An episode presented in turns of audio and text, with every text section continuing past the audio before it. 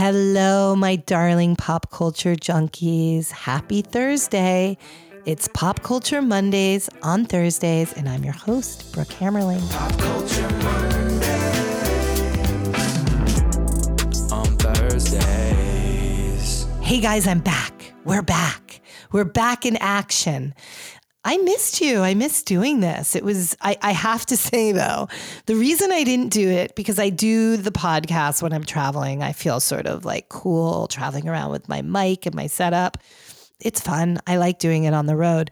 But I was told just like security in Israel would be difficult and me coming in with a mic and no media sort of credentials or whatnot might be confusing and create some challenging questions. So I just was like, you know what? I'm not going to do it. And it's good because when I would normally record the podcast, first of all, it's also a 10 hour difference. So David, my producer, would be like, what the fuck?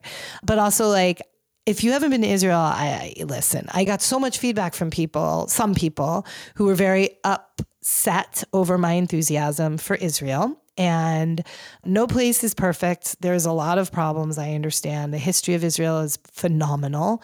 What I was so profoundly impacted by, and uh, because it was so unexpected to me, was just see how many worlds live together in Israel. There are obviously Israelis, Jewish Israelis, but there are also so many different types of Jewish groups. There are regular you know people who are not practicing and that they're culturally jewish to the ultra ultra orthodox which is where the division is mainly right now because the ultra orthodox i get my understanding is they don't have to pay taxes the same way and they're they don't have to serve in the military and that's a big deal, especially now because they also have like 12 children. So they're becoming more of the majority. And what my understanding was, it's a lot of problems in Israel politically, very similar to America. They're very upset with their leader, Bibi uh, Netanyahu, besties with Trump, very similar. Uh, Bibi's a really smart guy and has been in leadership for a long time. I do believe power corrupts. I do believe that people with democratic tendencies and stay in power too long can become dictators dictators in their minds and viewpoints. And Bibi's done, I, I won't even try, this is not a political podcast. I'm not here to talk about what he's done and whatnot, but he's trying to stay out of prison. That much is clear. And he's aligned his government to stay in power with people that he might not necessarily have done or agreed with in the past, and these are ultra conservatives. There is a big rise in ultra conservative behavior happening in Israel. Lots of, of examples of men refusing women to enter a train or a bus. There's a lot of that happening right now, and that's the ultra orthodox and and so forth. So there are protests. I happen to be there on the night of the 33rd protest of in a row of a Saturday. And that means there have been Saturday protests in the center of Tel Aviv every night for the last 34 weeks. And now I think it's this Saturday will be 36 weeks. 200,000 people all congregate in the center of Tel Aviv. 100,000 people. And what also is interesting about that is every single one of them is carrying an Israeli flag, a big flag, like not the little, like little tiny ones. I'm talking big, waving them around, everyone. And not only that, it's men and women and children and grandparents and babies and strollers and pregnant women and young, old. Everybody's come together. And, and interestingly, the night that I was there, it was the night that it was about women um, so it was all women. The, the founder of this protest is a woman, and all of the speakers were women. Netta, who is like my favorite, we've talked about her in the past in the newsletter. So Netta, who is the Israeli singer, pop star, amazing. She won Eurovision a few years ago. She's incredible. I'm going to put a video of hers in the show notes so you understand how like incredible. She sang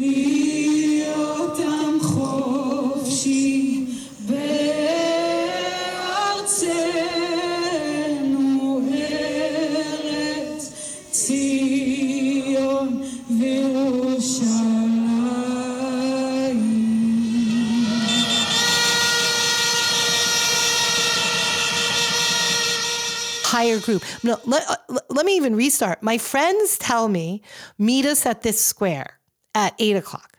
I'm like, oh, okay. I had been in Israel for like 36 hours at this point.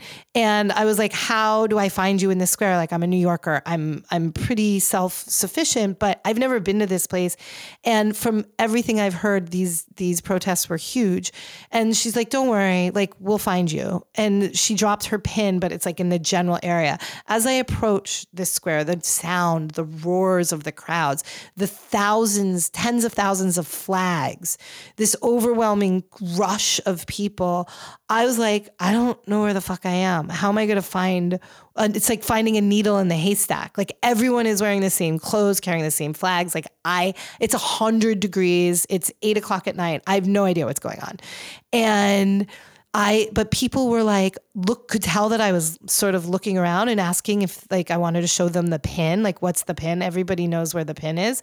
And then I just took a picture of exactly where I was and sent it to my friend. And she was there in two minutes, two minutes. And it's not like I was like, God, this is so crazy. And she's like, obviously, I found you. Like, stop making such a big deal out of nothing. I was like, in a sea of 200,000 people, you found me. And to me, it's astonishing. Another astonishing thing is when you started to think about if we are in America in a crowd of 200,000 people all carrying American flags, it's a very different event and that's so crazy to me. I mean, I think about as a kid growing up and like, you know, Fourth of July celebrations, we'd all carry our flags and have flags hanging from our houses and the cars. And the MAGA folks and Donald Trump have co opted the United States of America, our flag. And it is no longer a symbol of what it was intended to be. It is now a symbol of being a, it's so crazy how that could happen, the symbolism of it. And so if you were in a, in a crowd of 200,000 people all waving American flags, likely it's an insurrection. Likely it's a bunch of mentally ill people. Sorry, facts. Likely it's a bunch of violent, racist, homophobic people and likely there would have been, you know, absolute chaos, no silence, no decorum, no respect of each other. And that was the exact opposite of what happened when I was at this protest. It was when when people were speaking, everyone was silent. 200,000 people, you could hear a pin drop. It was incredible. Everybody was there with their children, and people were crying, people were celebrating. And what my friend tried to describe me, Danielle Goldstein, you are amazing. What she said to me was that for so long, Israelis have become sort of lazy in the sense that they took it for granted. Like they finally got their homeland, they finally have Israel, and they became successful as a very big tech center. Israel became a very liberal place place and you sort of as we did in America took it for granted. We took our women's rights for granted. Of course it's going to always be there. It's never not going to be there until it's no longer there. And so what she's saying is that now these protests have allowed sort of the Israeli people to come together again and be reminded that it's a very fragile system and that we can't take it for granted and that we have to be active and they have to vote and they have to have a voice and they have to have an impact and not that Bibi gives a shit about the protests and that's not going to change his mind.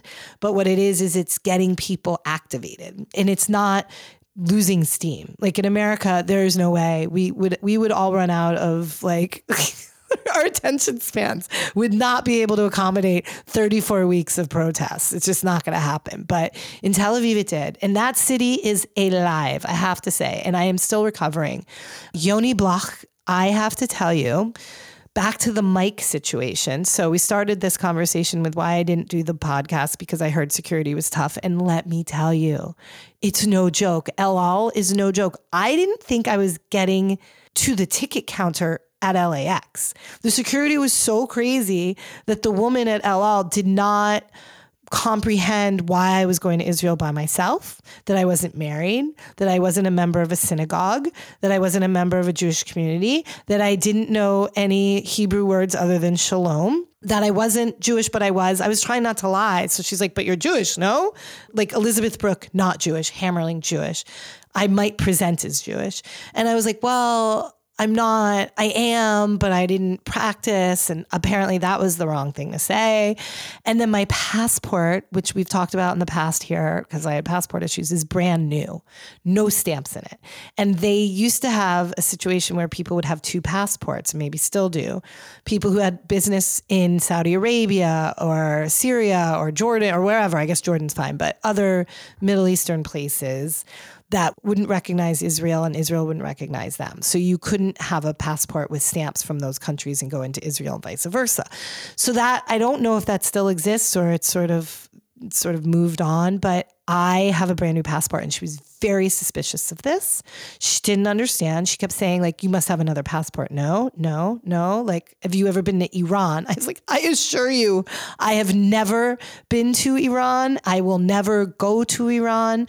There was a lot of that. She asked me if I'd been to Dubai and I I have, but like as a stopover. But she asked me where I stayed. I was like, it was like 12 years ago. It was it was a lot. And I mean, I was pulled aside. There was a, a whole bunch of interrogations uh, happening, and believe it or not, there was a guy. The only other guy pulled aside was a guy who showed up at the airport for his flight to Tel Aviv, not Jewish guy, in board shorts, a tank top, flip flops, no suitcase. He had a like little knapsack and did not have a return ticket. And he was like, "Why am I going to return? The women are beautiful." He's like, "I'll get a ticket when I'm ready. I'm there to see the see the sights, see the ladies, go get all the food." And they, I was like, "This guy's no," and he did not get on that plane. But I, I was like, I'm here, and so then they asked me why I was going and who I knew, and I was told that that would be a question. So I said I was going to see my friend Yoni Bloch, and he was going to perform. And this woman was like, Yoni Bloch, the musician?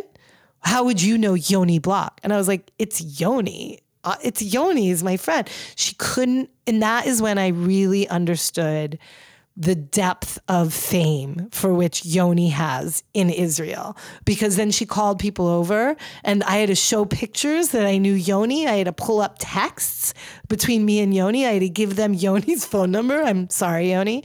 So it was, that was like 30 minutes of like full on heart palpitations and I wasn't even going to get I'm the girl that didn't even make the cut to get to the ticket counter at LAX but all in all I got in and I hit the ground running. Israel is hot in August. It was amazing.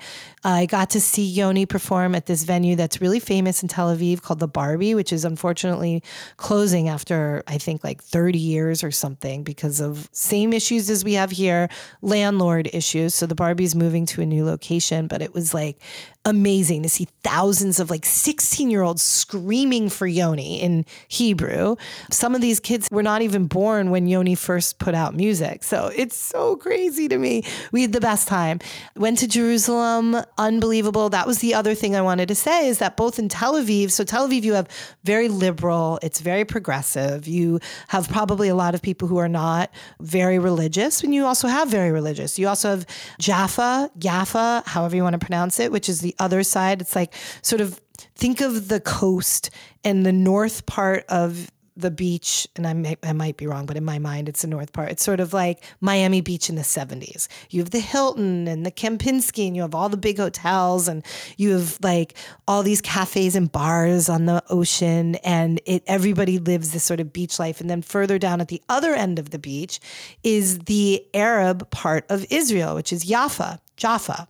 I don't know people told me different ways. And there's a Soho house there, FYI. And there is a be- another beautiful hotel right on the water that I would love to stay at, which is the Setai. And it's a very different vibe. That is a very old town, very historical, beautiful architecture.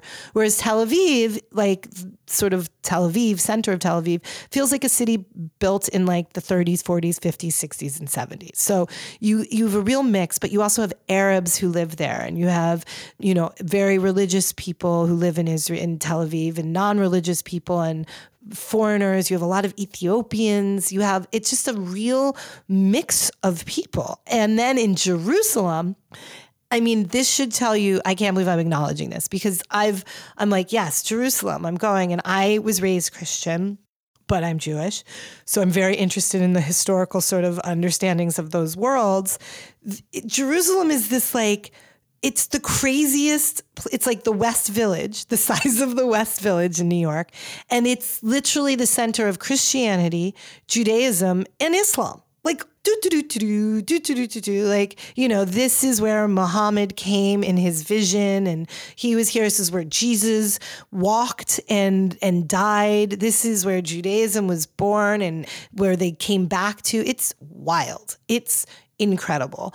I will say that my Jewish friends who took me on the tour of the Christian church where Jesus is it's built around the cave where Jesus was buried and allegedly allegedly resurrected. Miracle. That's there. But they my friends are like it's like disney world to them. Like that's that's like going to you know pirates of the caribbean ride the kind of thing.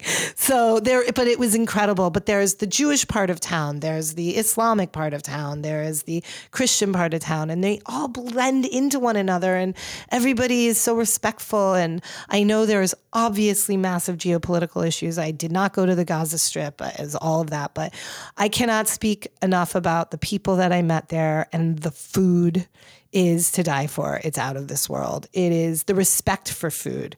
And that brings me to where we are today. Oh, and by the way, if I had had a mic in that bag, going to Tel Aviv, that lady, there was no way. I would have either not gotten on that plane, I would have had to turn over the mic because it would have looked like I was going there as a journalist and it would have been a fiasco. So, just to close the loop on that. But we respect food. I respect food. I did a food tour. If you guys, thank you to Caroline Hudak, my dear friend and listener of this podcast. She turned me on to this food tour called Delicious Israel. They were amazing. The only negative about it I had was that I I email I booked them on Google and the owner of the the tour company reached out to me and God, I can't believe I'm saying this. So embarrassing. She's like, we had to move the day around or whatnot. And then she's like, I'm so sorry to ask you this, but um, I'm just looking at your name. Are you friends with Kara Swisher? This is my worst fucking nightmare.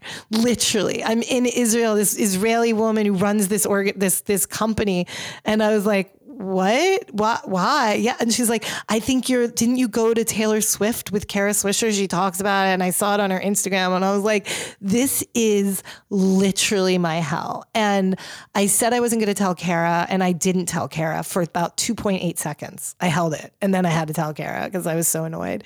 Um, and she was like, "Obviously." obviously. So I couldn't even escape Kara Swisher in Tel Aviv or Jerusalem or anywhere. All of Israel knows Kara. Nobody asked me about Kara in the Dead Sea, but that's because we were all boiling like lobsters as we bobbed up and down in that freaking water, which was like 100,000 degrees. And it was hotter in the water than it was outside, which is hard to imagine.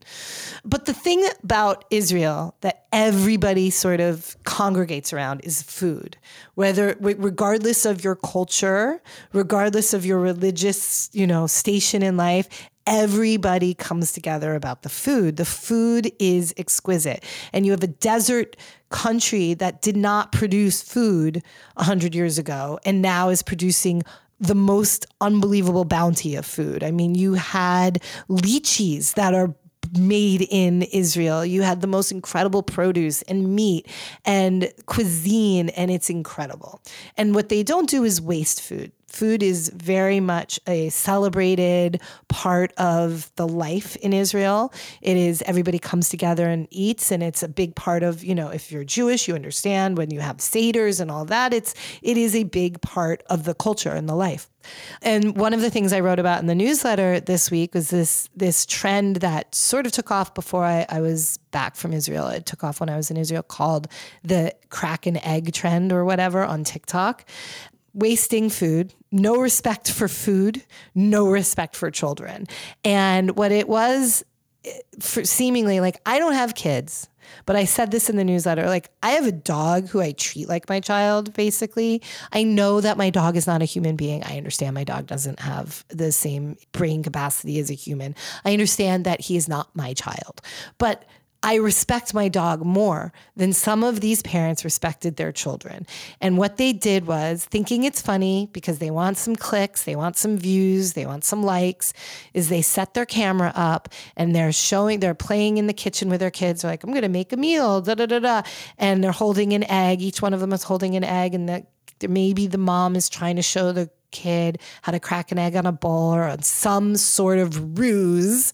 And then all of a sudden, they crack this head out of the blue on the kid's head. And sometimes it breaks, sometimes it doesn't. Just the shock value. Like this child was completely unaware of what was happening. There's a shock. It might have hurt. It might have flustered them. It might have scared them, whatever. And then the kid, nine times out of 10, like starts to cry. And then the parent thinks it's funny and starts laughing. And this is content. This becomes content and is put out on TikTok. And I was watching, I was like, this isn't fucking funny. I wouldn't do it to my dog. Like, Potato would be traumatized if I cracked an egg on Potato. But I also know that my dog would then take that and be like, oh, I guess that's what I do with eggs. Because my dog is a brilliant animal, obviously. So he would start cracking eggs. But that's obviously what the kids are going to do. Anyway, there were then a big reaction to that, very similar to what what I was like. And people then were calling those people Karens. So like some people are saying like this is bad for kids. Here's a proper way to do this challenge. Sort of walk them through it, talk them through it, give them the opportunity. Say, would you like to crack an egg on my head? May I crack an egg on your head? I mean, this is listen. I'm a Gen Xer. I was hotboxed as a kid. I was left in a car with cigarettes burning with the windows shut. We had no air conditioning. We had no seat belts. We were thrown in the back of station wagons, 13 of us, faces up against the back window, looking at truckers. We were left to drink water out of sprinklers. I was given no rules. The fact that we're alive and still have teeth is a miracle. I am not a sensitive being. I am not a delicate flower. My mother never cracked an egg on my face. She never did that. Like we weren't animals. My mom, I mean, hit me with a wooden spoon every now and then. Sure. But guess what she did? She said, I'm going to hit you with a wooden spoon right now. The wooden spoon is coming. I was aware of what was going to happen. So I don't call me or whoever is critical of being Karens or overly sensitive or delicate flowers. Like you just don't do that to a kid for your own shits and giggles for content. It was really bad and wasteful of food. And then I love there was this one guy, this this hilarious like doctor who talked about the all the perils. It took it a little far, just like the dangers of raw egg. And I was like, oh please, come on, like we all eat cookie dough, just give it a rest. But you know, there's always somebody who takes it to the takes it a little too far. Like, yeah, just bring it back a bit. But here's the deal: don't crack eggs or like do do things to little children especially these weren't 10 and 12 year olds 14 year olds who maybe like were in on the prank. These were like 2 year olds these kids are going to be in therapy. Thank you very much mom and dad for a long time about their parents like smashing eggs on their faces and their safety net broken. They realized in that moment that santa claus did not exist. So that is that. Uh, respect your food, respect your children. It's pretty simple. The other things that have been happening, and I wrote a lot about it, but you may have heard of this song called The Rich Men North of Richmond. And you may not have heard it for any other reason other than it was referenced in the um, Republican debate. And what it is, is it, so it's a rich men north of Richmond, and it's this very normal ginger guy with a long beard who looks just like any guy in any small town in America, his t shirt, very folksy, plays guitar. Definitely got a great mic set up because the audio was great. This wasn't like recorded on an iPhone. And he became an overnight sensation his name is Oliver Anthony. And this, I mean, at least it's probably more, but since I published it, had 46 million views on YouTube and probably about 30 million streams on Spotify. And I'll just read you some of the lyrics and we'll, we'll play a little. But um, I've been selling my soul, working all day, overtime hours for bullshit pay.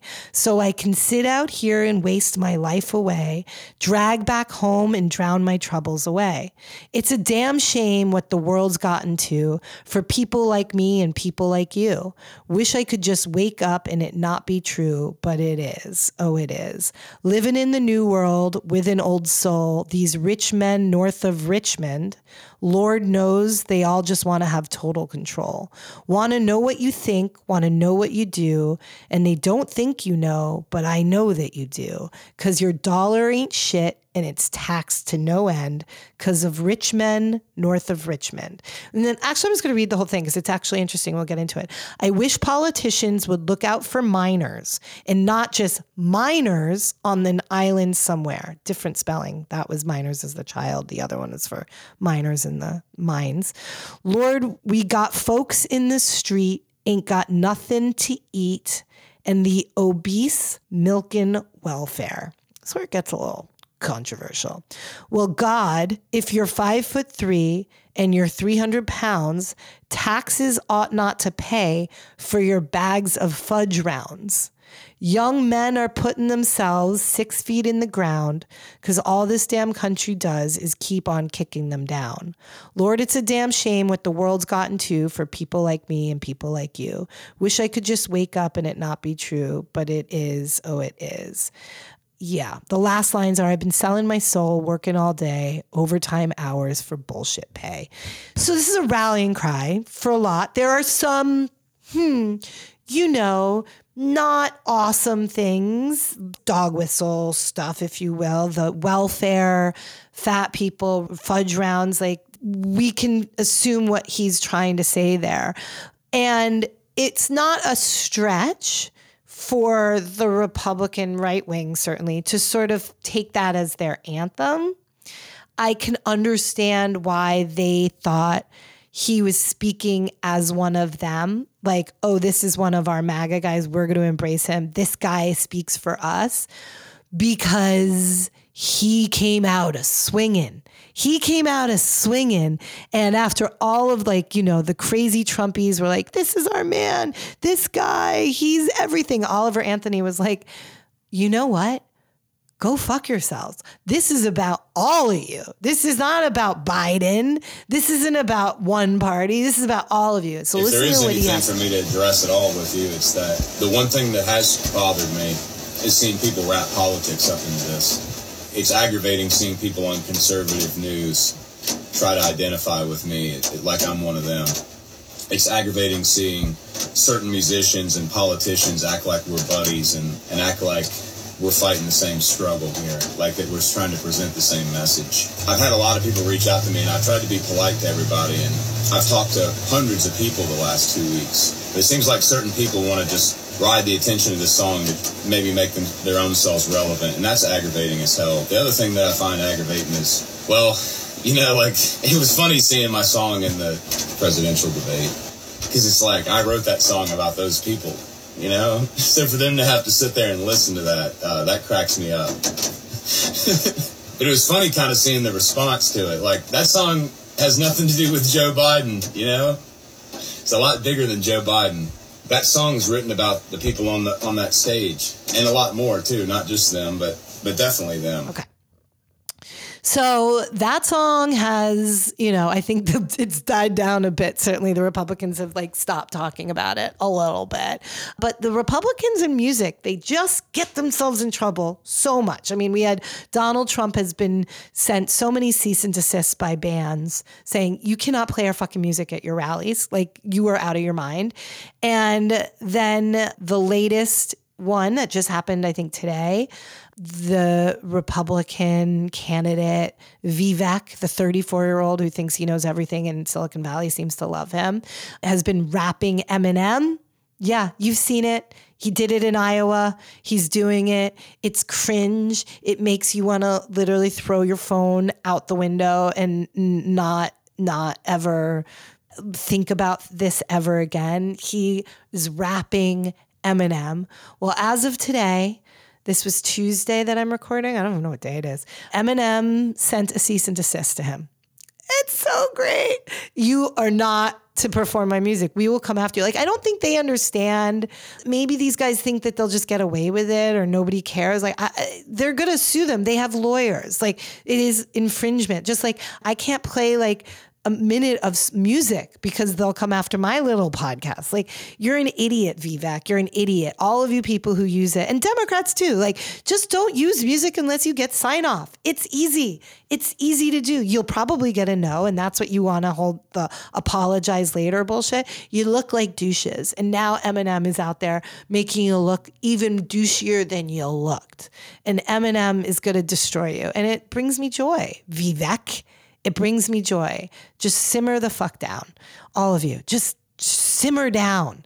Uh, listen to some Miley Cyrus, who has a banger of a song out right now, but it's all about Miley Cyrus being old. She's not young anymore because she's 30. She's all grown up. Meanwhile, I was dancing on tables, drinking shots of tequila, and smoking cigarettes in Tel Aviv. Sorry. Sorry, but I'm 49 years old, having the time of my life. So, Miley, it's not over. Don't go to a retirement home anytime soon. You've still got a lot of life in you. But I say this and contradict myself because the last thing I want to talk about is Mrs. Roper.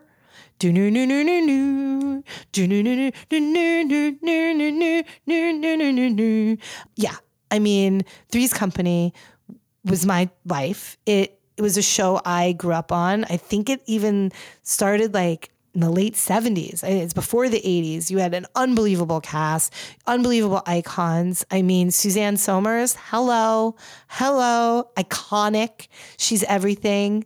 I'm friends with her son and daughter in law, and I love them so much because they're amazing and brilliant and incredible and clearly have an amazing mother, mother in law. Three's Company was everything. I definitely wanted to be Chrissy and not Janet. Sorry. It was like a brunette blonde thing, but Janet was just like a little tightly wound.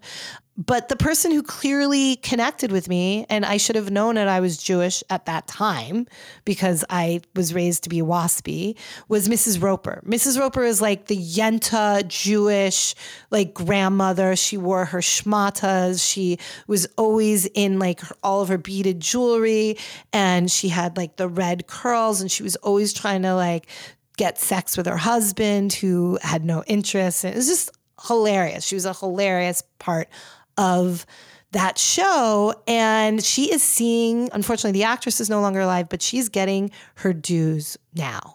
2023, a generation has come to life, bringing Mrs. Roper back. She was the OG Golden Girl, my guys. She is OG. She walked so Dorothy and Sophia and Blanche and Rose Nylund could run. That is Mrs. Roper's legacy until now. And now there seems to be a trend with perhaps, I should say middle aged women, maybe, but you know, a certain genre of us who all around America are doing Mrs. Roper pub crawls. And they're getting in their long flowery dresses. They putting wigs on. You have the whole the whole thing, and they're all going out, and it is so kitsch and so fun. And I'm obsessed with it. I love this idea. The videos are so funny. I mean, some of the TikToks use the the uh, theme music for Three's Company, but then others use like sort of sappy music, and you're like, this is this is like hitting me. It's hitting me right where like that beautiful happy spot is. So if anybody wants to do a Mrs. Roper pub crawl with me, I am all for it. I mean, I'm sure the kids in LA would be horrified. I mean, the influencers certainly in West Hollywood would be like, what is going on? Like, who are these people? Why are they doing that to themselves? Why are all these fat old ladies running around? Oh my God. But the joke's on you. Joke's on you, kids that's really it. The only other thing that's happened has been like fashion moments this week. The artist formerly known as Kanye West and his weird wife. Every news outlet puts wife in quotation marks. So I don't know what that means. Like maybe they're not legally married, but their outfits have gotten more and more outrageous. She wears these like ridiculous bodysuits that we saw Kim sort of starting to wear. And now this woman's taking it to another level. But also, the girlfriend needs a bra. I just, I need to say it to her, like, or a little breast lift, like, just needs a little something, something there. But that's not even the biggest controversy. In Venice this week, they were on a gondola, and Kanye has his pants all the way down. it's a rear picture, literally, of his naked rear end on that gondola. Like that gondola needs to be, you know, and anybody who's putting their genitalia on a public thing like a boat that other people have to get on is just not considerate. Like, don't put your bare feet on it. Don't sit your ass on it. You know, put some underwear on. Put some underwear, pull your pants up. So there are lots of photos of Kanye's rear end for all of us to enjoy. And then the last thing is Justin Bieber and Hailey Bieber. It's quite funny. It's a big meme going around, but Hailey Bieber's out there promoting something for her Rhode. I think it's a beauty line. Everybody's got a brand. Listen, regardless, I don't know if she's a nice person. I don't really have any indication to know anything about her. She's a beautiful girl. Beautiful girl, looks great in clothes, body like that I would wear every possible tiny little garment sent my way. She has the body unbelievably stylish. She is always put together. She even if she's in like streetwear, she's put together. But lately she's been like rocking these little red dresses and and stiletto heels and whatnot. And and Justin looks like he's literally woken up from like sleepaway camp after being away in the Adirondacks for three months. He is always following her in a, you know, pajama pants and slides and a sweatshirt and a hoodie and like oh, everything oversized. And he looks like a homeless kid with his gorgeous, glamorous wife. And everybody on TikTok is like, do you think that they like live in the same world? Do you think that they like where is he going versus where she's going, even though they're together going to the same thing? Like where what is going on in their minds? Like there's no respect there. This poor girl is like doing the work, and this guy shows up like literally looking like a homeless drug addict. So anyway, Godspeed. That's what the kids are talking about this week. And I'm gonna go. We're gonna have a pod next week. I am going to write the newsletter, but it's going to be out on Tuesdays. And then the pod will be out on Thursday. But it is, I am writing. I am taking Labor Day off. I'm going to write on Tuesday. So just keep in mind, little ones. My marry make out, mute. I would, oh Lord, I, the, the, the, pictures in Esquire of Sam Taylor Johnson. I don't know if you guys have seen them. I'll put a link in the show notes. I mean, listen, he's married to a woman who's a few years older than me. So I don't feel that dirty talking about him because he's so young. But the, it, this this man has I like I have no words. Like Jeremy Allen White, is that his name? Jeremy Allen, whatever. Lip from Shameless, who's the bear now. Unbelievable, so hot. Love him. He's gorgeous. Little guy, covered in tattoos. There's a meme going around about this, like we're not able to watch him because we're still in therapy to stay away from men like that. But then you have Aaron Taylor Johnson. His wife is Sam Taylor Johnson. She's a director. She, they this man, I just go look at the pictures so that would be my makeout. I don't think I could marry him because I wouldn't be able to live and I wouldn't I would have nothing else to do. I would just be like, I'm married to this man. So I just want to make out, just a little make out. I know that my friends are friends with him that are listening to this. So I'm not being offensive. I'm just in a fantasy. I would fully make out with him. I, God, marry, I mean, I, I might have to put, I don't know. I don't really, I feel very blessed right now that I'm not married to anybody because there have been some, I'm, I'm sort of inundated with content coming around that's like about bad breakups. So I'm just sort of glad I'm not in that because falling in love is great. I love being in love, but falling out of love sucks. So I'm just going to put a pin on marriage for this end of summer one. We can go back to that. I know this is all fantasy, but I fantasy am not marrying anybody. Um, and then mute. I mean, there's not enough time in the day. But I think I would mute all of the Republican nominees right now. Just, it's just so much noise. We don't need it this soon. Like, we don't need 20 people on a panel talking at each other and saying ridiculously outlandish things. If you notice, I have not mentioned the former president and his mugshot and all the mugshots. It's like, I, you know, another day, another dollar, like blah, blah, blah. It's out there. Great. Have fun. Date set for March. We have a fucking rock show of a world ahead of us during the next year and a half or two years or whatnot. I just like give us a little break. Like Vivek, shut the fuck up. Like all of you guys, just simmer down. So mute, mute them all. And that is it. Thanks for being on this wild ride with me today. Thanks, David.